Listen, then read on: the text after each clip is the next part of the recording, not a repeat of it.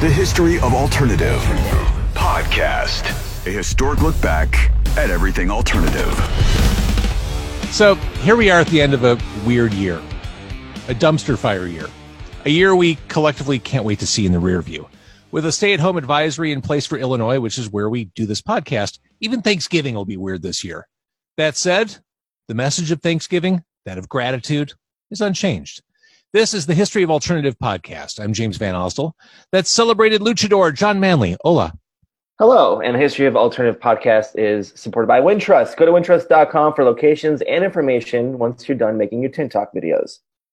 And for this week, we're talking about music stuff that we're thankful for. We've shoved a lot into our horn of plenty.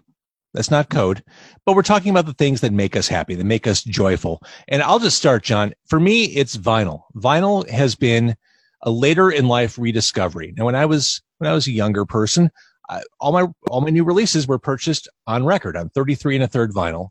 And then I got to a point, this was in the nineties, late nineties. I started amassing thousands of CDs as you did in the nineties.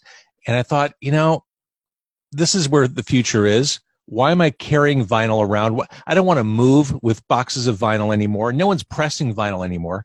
So I got rid of all my records. I donated them all. Uh, in Chicago, there was a thing called the Mammoth Music Mart, which was a charity donation that collected old instruments and recordings and sold them and turned the proceeds around to benefit ALS research. I thought this is a great thing. I'm donating all my records, good cause. Besides, who's ever going to want to listen to a record again? Fast forward five, ten years later, records again began picking up momentum.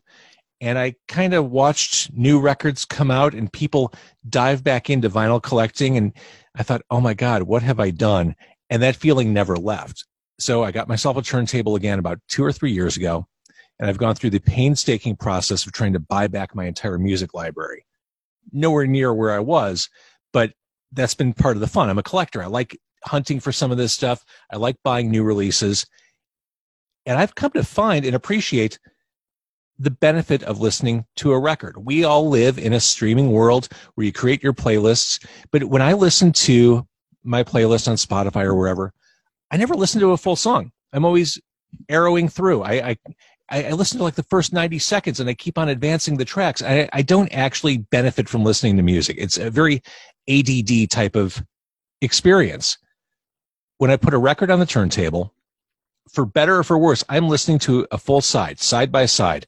The good songs, the bad songs. I'm in that artist's world for 20 minutes, 25 minutes at a time. And I really have found myself re enjoying that whole process, the process of putting on a record, diving into it, tuning everything else out. So I'm grateful for vinyl. I'm grateful for the rediscovery of it. I'm grateful for people. Uh, you know, here in Chicago, we have a, a local pressing plant, Smashed Plastic, that presses new records for independent bands.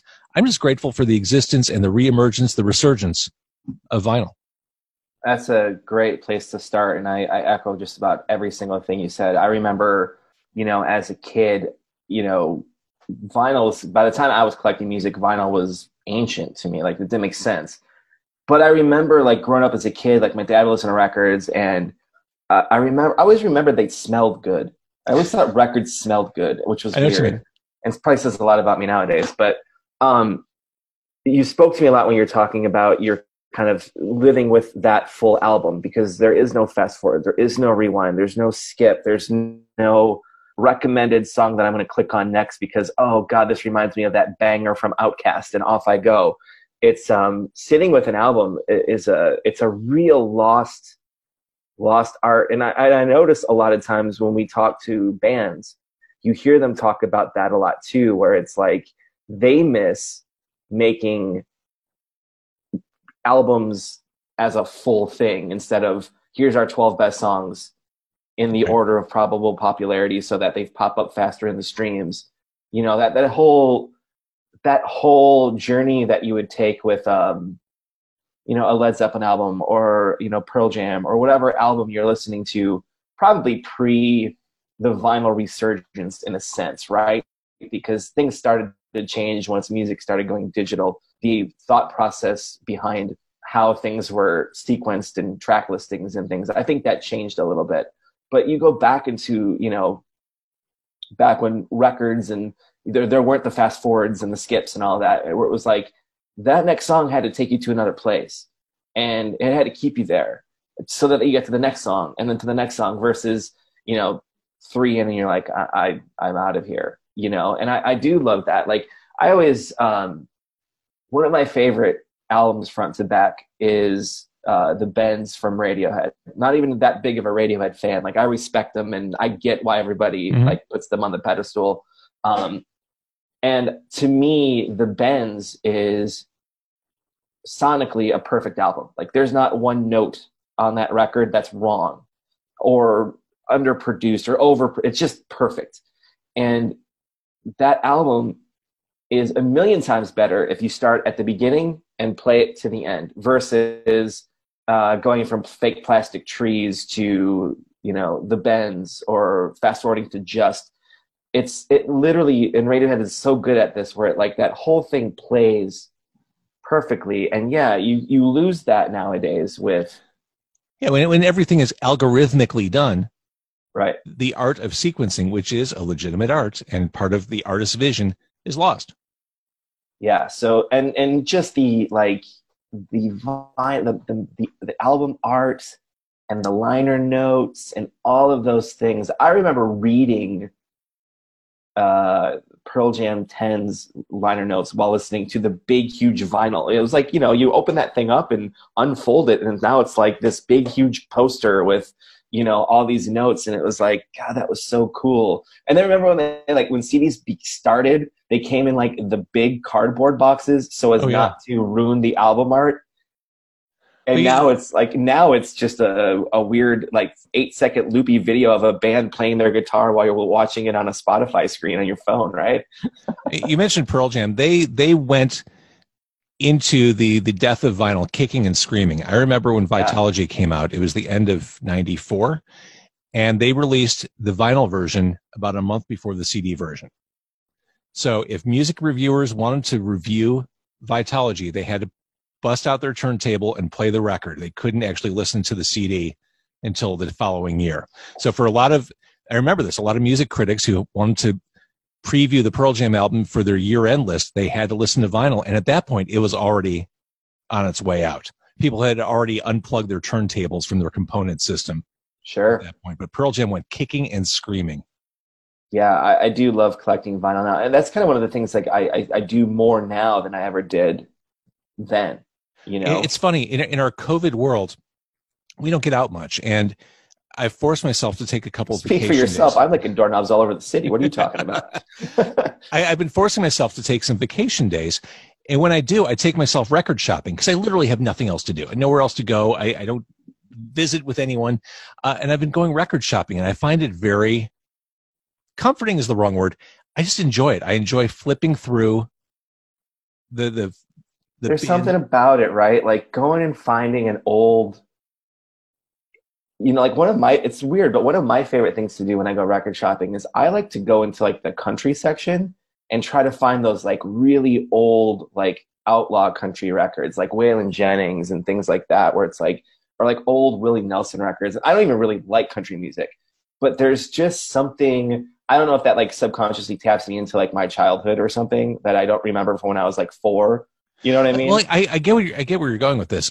I don't really like country music either, but I remember when I went to Nashville, I went to the Country Music Hall of Fame, and I, I didn't like the majority of the stuff that was being piped in from exhibit to exhibit, but there's something about it. It's like an American history museum, and I think yeah. those old country records are like a, a tour through American history. It's quintessential like, USA. Right, like it's just a slice of Americana or mm-hmm. something, and it's it's interesting too. Like, I, you can tell and I don't know if this is just because of what we do for a living, but like I also think you can really tell records that were made for vinyl versus records that were like like retrofit to be vinyl. Like new albums that come out, they're like, well, let's make a pressing for vinyl because vinyl's cool right now. Versus like a like a Jack White record that's purposely yep made for it. Pearl Jam was one of the like probably again going back to them one of the last bands to really put that into consideration when they're mixing their records too, where it was it just sounds different. There's a warmth to it. You know, the irony is, is it doesn't sound better. It just sounds warmer. It Like, it sounds it sounds real. Like if I think music coming out of a record player feels like you can touch it. I agree with that. It's it's interesting. I'm retreating back to a lot of analog or old school things. I, I've been talking with a couple of local artists here in Chicago who press up cassettes, and they have cassette labels. And I'm like, oh, cassettes are such a terrible way to listen to music. And then I paused and thought, I wouldn't mind popping in some old cassettes. Like, just it, it is that tactile feeling of holding music and doing something with it. So you ran to the Urban Outfitters to grab your uh, Uh, your met- retro cool cassettes, right? I have a, a boombox in my Amazon cart right now. So bad. So bad. All right, what are you thankful for, Jon Manley? Uh, well, I guess we'll just kind of keep going down this path so we don't just go back to it. But I am extremely thankful for record stores and specifically, uh, this is a very, very 90s thing that anyone under the age of 30 are going to be like, what are you talking about? But do you remember record exchange stores? I Like remember CD them. I don't. Sure. I mean, plenty of record stores have done the same thing. Have Yeah. existed. Yeah, Uh, disco round. I mean, there are plenty of yeah, places yeah. like that. That's the one I'm talking about, Disco Round. Um, I'm, I'm specifically thankful for those because when I was a dumb teenager in high school, uh, me and my buddies would uh, take, let's just say we, we would take extended lunch breaks once in a while. And we would go to the disco round in my hometown and we would listen to CDs all day. That's all, like all day. We just listen to records. And you know, it wasn't like this is before Napster even. So it wasn't like if somebody told you they really liked this band, you could just go home and listen to them. It was like you'd have to hunt it down. And if you went to the record store and they didn't have an open, you know, case of it, you couldn't listen to it. Except if you went to these like disco rounds and they had it and you could basically take whatever you wanted and listen to it. They would it was like God, it's so funny to look back on it, but it was like you go to these listening stations with like a, a five disc changer and you could load the damn thing up Yeah. and go nuts. But what it did for me, and the reason I love it, uh, besides saving me a lot of money on having to buy some truly, truly trash records, um, it was it, it was that like gateway drug, so to speak, right? So it was. I always remember I was really into Nine Inch Nails um, when I was in high school, and one of my like one of the guys I worked with um, was like, "Well, if you like Nine Inch Nails, you should like Pop Will Eat Itself. They're way better." And I was like, "Okay, who the hell's that?" And I could go to you know the disco round or whatever and be like, "Yeah, give me Pop Will Eat Itself. Like, give me give me some of that." And there it was, and you could sit and listen to it. It was like go to the library, but for your ears. As a side note, Pop Will Eat Itself played the Cold Waves Festival at Metro in Chicago about a year and a half ago. Amazing. They were awesome. That's really cool. Can you dig it? Ich bin ein Icela- Icelander or whatever. What? That was awesome. That's so cool. So I think that was kind of one of those. I guess I was kind of always music nerdy, but that was like the moment where it really like produced the folds in my brain to never lose that, so to speak, or or it like made me curious to always go further. So it was, you know, it was I discover Pearl Jam. They're always talking about the Who. All right, I'm gonna go listen to the Who and Neil Young, and I don't know who these people are. Or you know, I get into Seattle, and it's like, well, I know Pearl Jam and I know Nirvana, and they're always talking about Mudhoney. All right, I'm gonna go listen to them for a while, and th- then you get into like, you know, the Melvins and all these things that you would never. Uh, I would have spent hundreds and thousands of dollars, and I was a poor kid, so that wasn't even in the cards. And to be able to go through all that and learn about all this music before now it's i mean it's so easy. It's it's kind of in a way it's it's i, I feel kind of like kids are kind of robbed of that a little bit these days because it's so fleeting and easy that there's you don't have to put any stake into the, this at all because you can just move on to the next song before the song is even over you know mm-hmm. like you're building your queue while you're listening to a song versus sitting in a room and actively going, I'm going to learn about this. It's so funny how your number one choice is different, but similar in reason and aesthetic Yeah. to my first choice. And it's all about just the thrill of immersing yourself in music. Yeah, it was the moment for me where it was like, it just was like the keys to uh, like just a whole new different world. Like it was just, it was like, oh my god, I can listen to anything. Like, are you kidding me? And I would, I would, you know, like I would listen to, and I still try to do that to this day. I'll go through these weird, these weird phases. You know, like we were talking about, like outlaw country or whatever. Like, dude, I had like a month where I only listened to like Marty Robbins. You know, you know what I mean? And it's like these are really hokey, you know, uh, I shot my wife down at the Alamo, you know, like whatever. They're like really corny cowboy stories, but like being able to go into it and go to like the next level, the third level, the fourth level, when you come back up, it's kind of like the world's different a little bit, you know? And, and I just, I just, I love that feeling. And I'm, I think we can both agree that we're so lucky that we get to like do that for a living, which is crazy. Absolutely. All right. so what else you got? next on my list, it's a broad one. And I'm going to clear my throat, so I'm going to turn my mic off as I do that. The benefits of Zoom. Uh, my next one is innovation. I said it at the beginning of this episode. It's been a weird year, dumpster fire year. Uh, it's been tough. E- every day brings new emotional challenges, physical challenges. And for the creative community, there's been a real need to innovate around the pandemic, through the pandemic. And we've seen great examples of artists innovating and keeping their music alive and keeping us as fans plugged in. Uh, the drive-in shows that became a thing this year. We saw it happen in Europe before the states.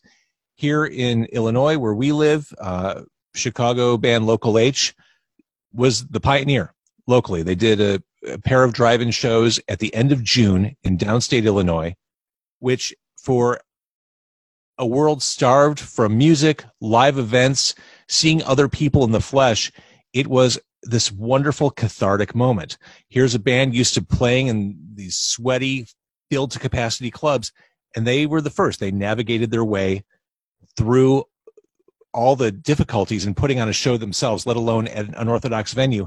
And it was this transcendent moment for me. It was my reconnection to live music. It was a thrill that was innovating. Uh, I think about my friend Martin Atkins, who was in Public Image Limited and Killing Joke, and he created Good name drop. Good name drop. Uh, he's, I mean, he's played with everybody, uh, Sure. and and because he created Pigface, he's literally played with everyone in the same band. Uh, he spearheaded something in Illinois called the Midwest Music Expo, which is designed to help educate people interested in the music business. And just this past weekend, or two weeks ago, as of when we're recording this, he created the world's first scratch and sniff music conference. So people who were interested in attending could order ahead a scratch and sniff card. And at various points during this digital Zoom conference, the participants were told to scratch their card and sniff to be immersed in whatever they're talking about. So What be- kind of smells would you have from a concert like stale beer? Well, it, it was a conference, right? So it wasn't always concert stuff. Uh, burning rubber was one of the smells. Interesting. Uh, I think sweaty socks was another one. Sure. So, again, how do you take a music conference and make it meaningful in an age where everyone's stuck at home? Scratch and sniff. I thought that was innovative. And of course, we've seen and we continue to see examples of artists finding a way to perform and share what they do digitally with video. I, I think of artists creating Patreons where their fans can contribute money in exchange for exclusive access into studios, video interviews, video performances, archival stuff. We've seen bands from the Foo Fighters on down do these live sets that have kept us all plugged in. One year ago, I couldn't imagine sitting in front of my laptop, tablet, phone, watching this stuff. Now I can't wait for the next one. And it's Um, innovation. my girlfriend and I every year we like to do a thing called Coachella. Um, whereas we never go to actual uh, Indio. Once you've done it once, you don't ever wa- really want to do it again, you know. And uh, but they broadcast, they live stream Coachella through YouTube. So every year during Coachella weekend, we go and get like charcuterie and do like the whole thing, and we watch it on the couch. And it's like it's brilliant. And for someone that's short and has a very good stereo hooked up to their TV, like a good soundbar, it's it's so it's so fun. It's it's a great way to experience music when you can't, especially when you like now where you literally can't see it live. Like I mean, to me, nothing replaces the. Uh, it's one of the things that I'm thankful for. Um, I'm thankful for that feeling of the bass going through your chest. I think that's one of the best feelings in the world. That feeling of just uh, an E chord just crushing your rib cage. It's so funny you should say. I was just talking about this with someone. The loudest concert I ever went to in my life was the Ramones. It was at the Riviera in Chicago, and I was just talking well, about. Well, if you can't play good, play loud. That's that's smart. Yeah. Three chords, one haircut. That's all you need. that's right. But the bass was so loud. It was like a physical presence in the room. Every time a string was plucked, it was like getting punched in the chest. Exactly what you're describing and that that is a that is a distinct feeling. That is something that excites me. I searched that out.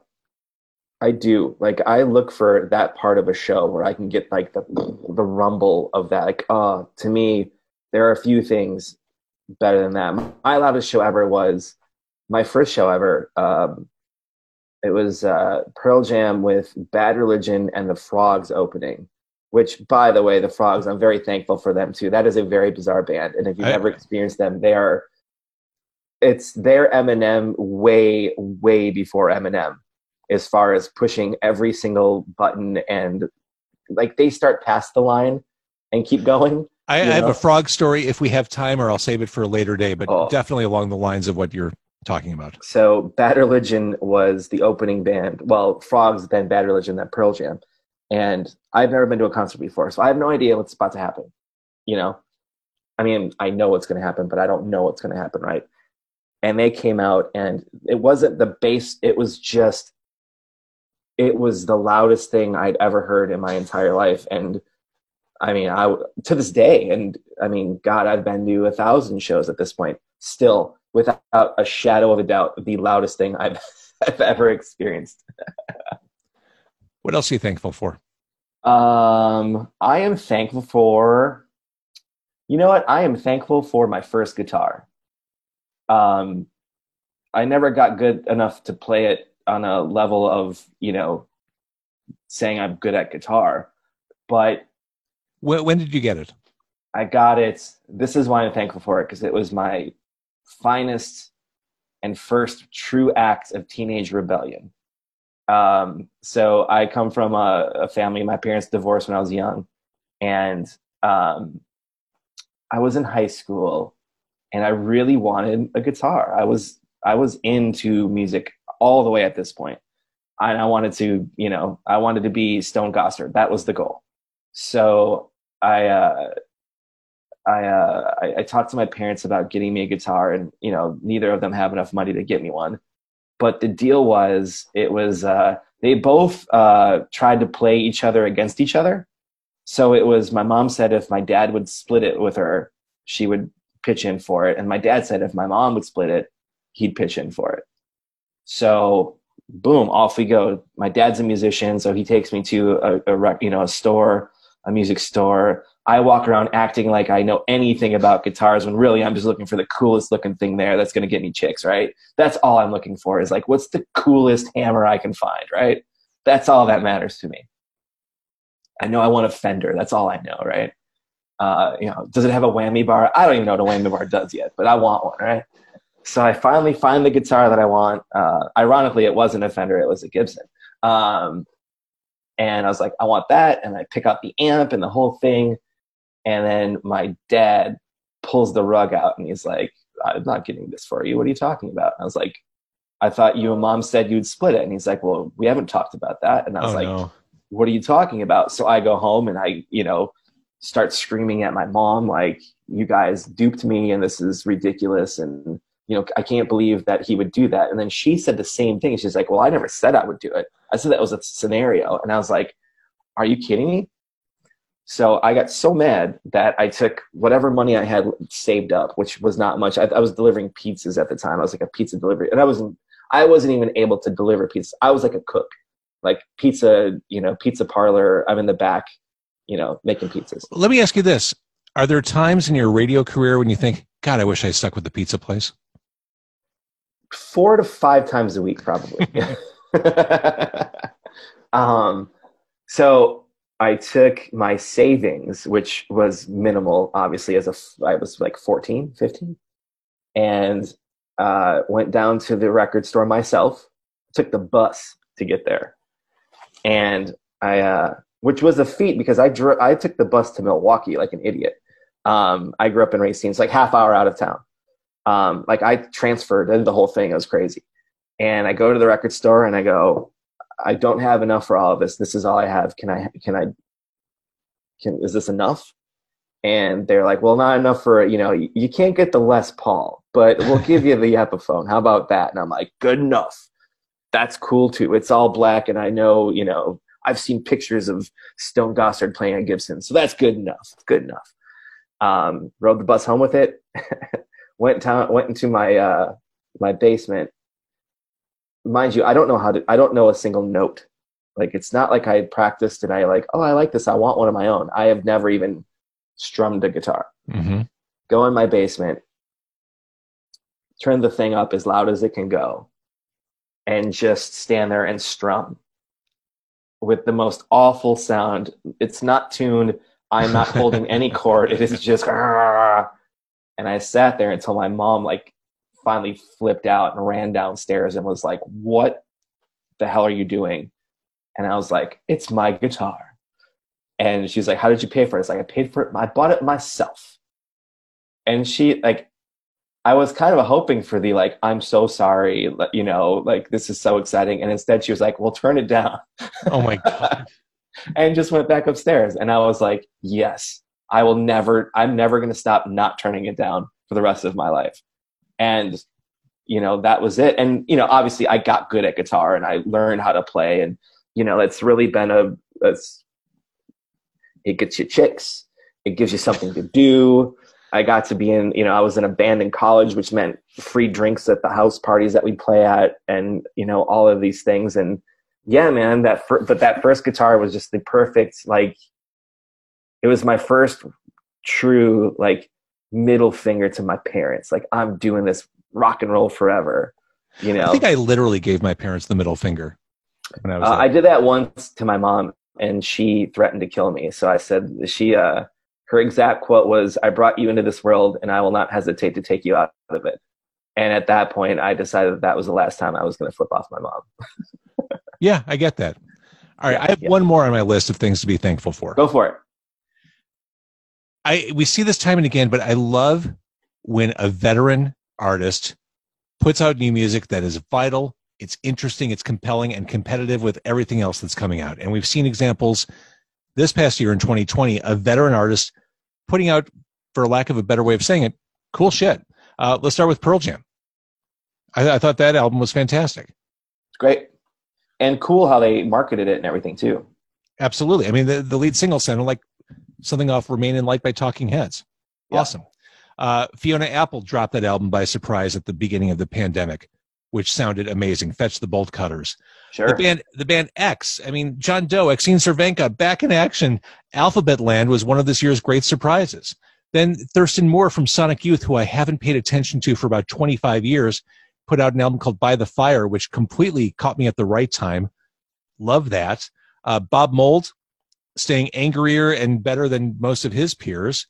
And then there's someone like Mark Lanegan who will always sound good. Straight songs. I'm convinced, uh, as far as Mark Lanegan goes, I, have said this for a long time. Uh, Mark Lanegan's voice is the voice you hear when you make it to heaven or hell. that's perfect. Either way, he that's the voice you hear. uh, the, the Deftones came back with Ohms, fantastic yep. album, and talk about a veteran band that we haven't heard from for a while. And this is really just a, a way to scratch your belly. Uh, the band Hum returned this year with an album that no one expected, which is one of the year's best. I'm forever so, thankful for Hum. That damn song "Stars" is the song is forever for me. Forever. That song will be forever. So I'm thankful for these long-running artists who still are creative and inventive enough to turn my head and turn my ears. And there are so many great examples of that from this past year alone. Um, a couple of things that I'm thankful for, just to wrap it up, is um, I'm thank I I literally have Hum written down. I'm thankful for Hum. Um, I'm thankful for ta- I'm thankful for uh, WKQX DJs that didn't always talk over the intro to that song as I tried to tape it off of the radio back in the day. That was very I was very happy when I finally got the actual version without you clowns talking over the top of it. So I think we were told to talk over the ramps. Of course I, I, were. Of course, of yeah. course. Hit you the post, to. bro. Yeah. Plus, that intro is like and like two and a half hours long before the song even starts. And it's quiet. You're not competing against the guitars. Yeah, it, it was a perfect talk bed. I'm thankful for that song. I'm thankful for that little sound in the pre-chorus to "Creep" by Radiohead, the guitar chunk. Uh, one of the like greatest the sounds chunk. I've uh-huh. ever heard. Um, Patrice O'Neal, the comedian who's passed um, passed away a few years ago, but he has a really great bit on how much white people love that sound. and the best part about it is it's 100% accurate. Like he's like you can stand in a room full of people and when that's when that sound happens white people will go. It's like a dog whistle. Guilty. Absolutely. Uh, and uh, the last thing i'll say that i'm thankful for is i'm thankful for minor chords. I love melancholy music.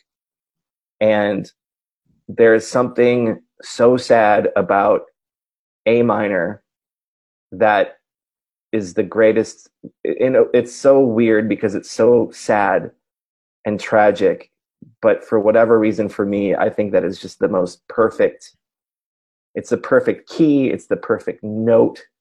Well it's for people just, who don't have the musical knowledge or aptitude what's the difference between a major chord and a minor chord? Because when you say that in my head i think i understand what that means. Minor chords are the sad chords like if Blink 182 played their songs in minor chords, they would be the 1975, early 1975, not 1975 now that they're like kind of glossy and shiny and poppy, but like, yeah, like they're the emo chords, I guess is the best way to put it. They're the sad ones. They're the Joy Division chords. There you go. There I go. Perfect. Well, Jon, happy Thanksgiving to you. Hey, same to you, man. I uh, I hope you get to celebrate it with the people that you don't mind infecting. No, I'm just kidding. Um, I, I hope I hope it's as good as it can be, and the last time we ever have to deal with a holiday where we say, um, "Email me the potatoes." Right. Let's zoom. Let's zoom our aunt and uncle. Yeah. Let's ne- let's uh, let's ne- hopefully never have to do this again. The History of Alternative podcast is recorded at the 101 WKQX studios in Chicago. Subscribe on Apple, Google, or wherever you get your podcasts. Don't do drugs. Stay in school.